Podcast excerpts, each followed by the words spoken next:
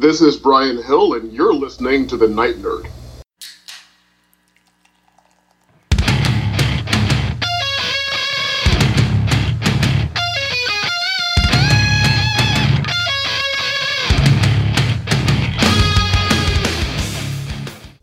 Welcome to the Night Nerd Podcast. I'm your host Lance. It's Friday. At least I think it is. I don't don't really know. Time is wibbly wobbly right now, thanks quarantine. I don't know days or anything anymore. But anyway, this is Friday's show. We at least know that part. And we're going to talk about what you want to talk about. And that is The Undertaker. Mark Calaway, The Undertaker, just celebrated a birthday back on Tuesday. Happy birthday, Mr. Calaway. Again, we don't call him Mark because we don't want to get chokeslammed.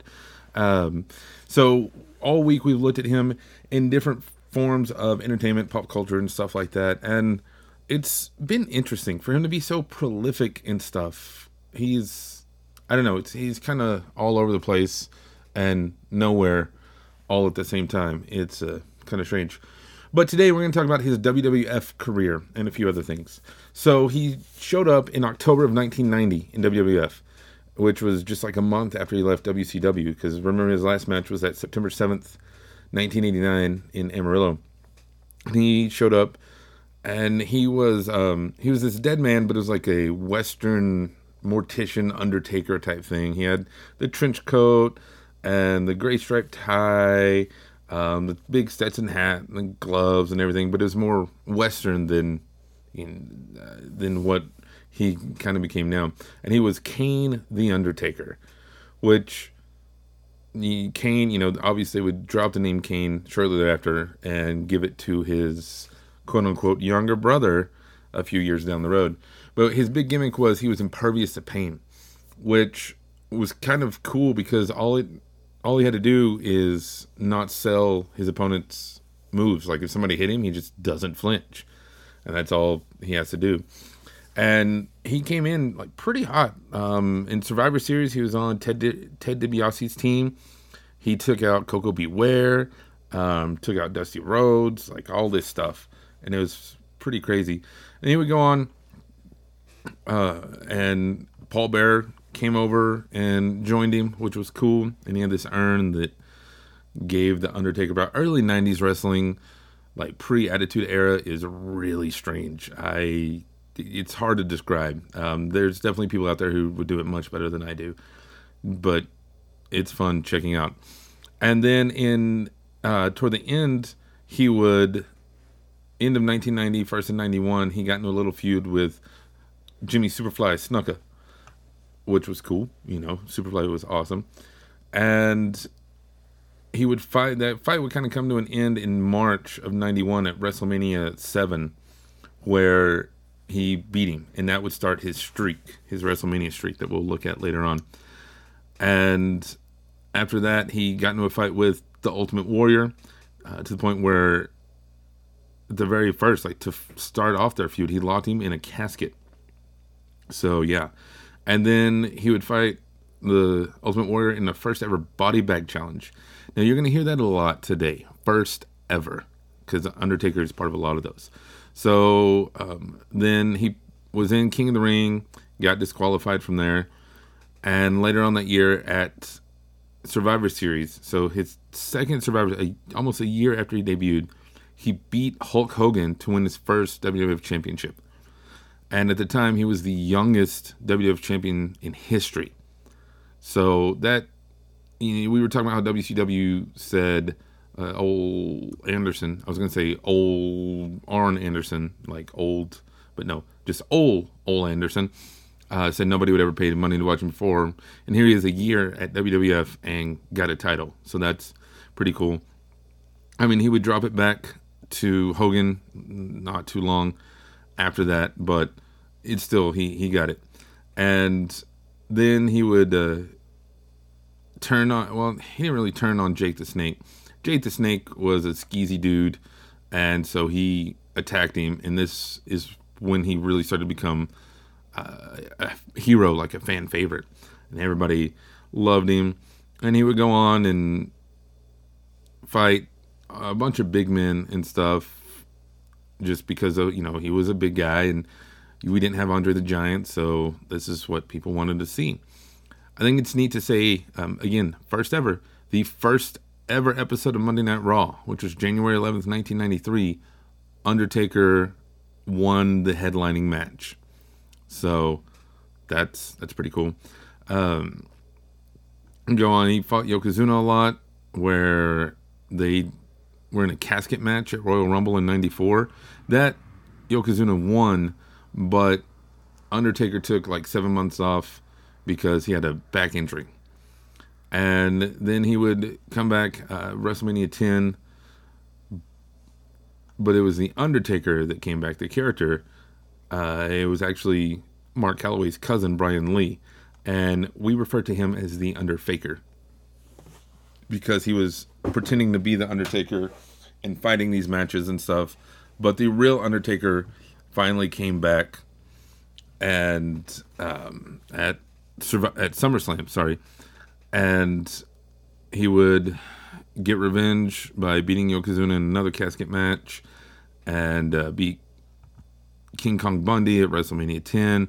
Um, it's all sorts of just keeps going on. Another casket match, doing all these things, and he had to leave for a while for some surgery. You'll notice that with professional wrestlers, guys who have been around a long time. If you look at their careers, there's a little, often they go away for six to eight months and you know they write it off as something but 90 some odd percent of the time it's because they have some kind of injury and need surgery and rehab and everything but then uh, he came back he w- would fight bret hart he would fight diesel um, just kind of anybody and then he had a big feud with Mankind that lasted a long time to the point where they were in the first ever Boiler Room brawl at SummerSlam. And it was just, yeah, kind of like a no holds barred thing, um, which was kind of interesting. You know, it was something, this was really kind of the dawn of the Attitude Era um, and then it would go on. They would have a buried alive match and everything. Uh, it was crazy. And when he came back from being buried alive again at Survivor Series, Survivor Series is really important for some reason in Undertaker's career. That's just uh, a lot of things that happen. He had a I don't even know what you call it a, a match where Paul Bearer was like in a cage above the ring, and whoever won could get a hold of him. And about this time, he started being the Lord of Darkness, and this is when Attitude Era really started to kick in. And um, he fought Vader and stuff, and uh, just doing weird gimmick matches all the times, like a four corners elimination match. Um, um, he did the first ever Hell in a Cell match uh, was against, I believe it was Shawn Michaels, but the probably the most infamous one was the one with Mankind, which you know he threw him 16 feet into the table and through the ring and everything, and it was just insane, absolutely insane. It was crazy. Uh, this is about the time Kane kind of shows up also, and we go he starts feuding with Austin and The Rock. This was when you had started really getting all your your factions. You had the Nation Domination with The Rock and Farouk and all of them. Then you had um, the the Ministry, which was included, which was Undertaker's faction, and it had the Brood and the Acolytes and Mideon, Viscera, and you had the Corporation, uh, which was Vince McMahon's people and then you just had Stone Cold kind of hanging out, and you had DX also. Uh, so just all sorts of crazy stuff going on everywhere. Ultimately, the ministry and the corporation would combine. Um, it was a weird storyline. Then like Stephanie got married to Triple H on the show, and then later on in real life. But about the time all that fizzled out, he that's when he became the American Badass, and he was the biker gig.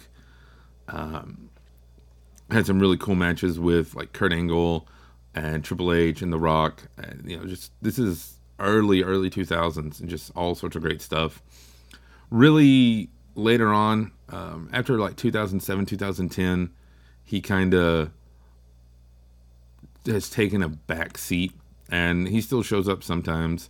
But I mean, even his streak. So the streak we were talking about, if you don't know, Undertaker was undefeated at WrestleMania.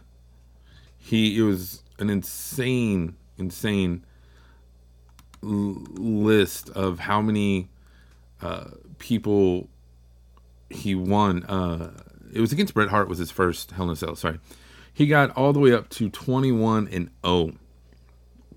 So from March of 91 to April of 2013, he never lost a match.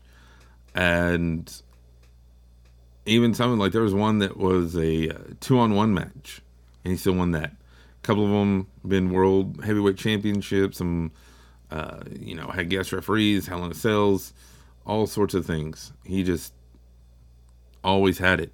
Now, he finally lost um, to Brock Lesnar, which I don't think Brock Lesnar's important enough uh, to, you know, to have been the person he lost to, and that would have been like 2013, 2014, um, and really after that, he he lost a few other ones, and he well he he lost to Roman Reigns, I guess was the only only one.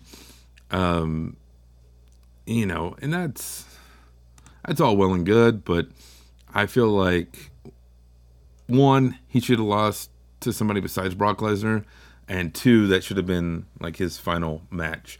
Uh, he even had it was a streak versus retirement match against Shawn Michaels that was amazing and wonderful.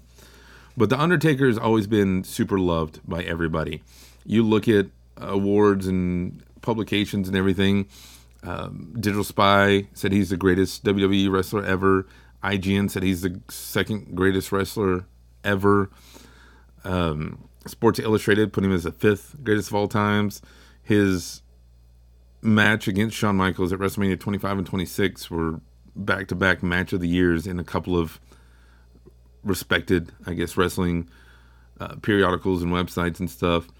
Um, everybody just loves him. And Vince McMahon has said he's his favorite. Jim Ross said that he's the greatest star they've ever had. Even the Guinness Book of World Records, you know, they acknowledge the streak and everything. The Telegraph said that he's the world's greatest sportsman.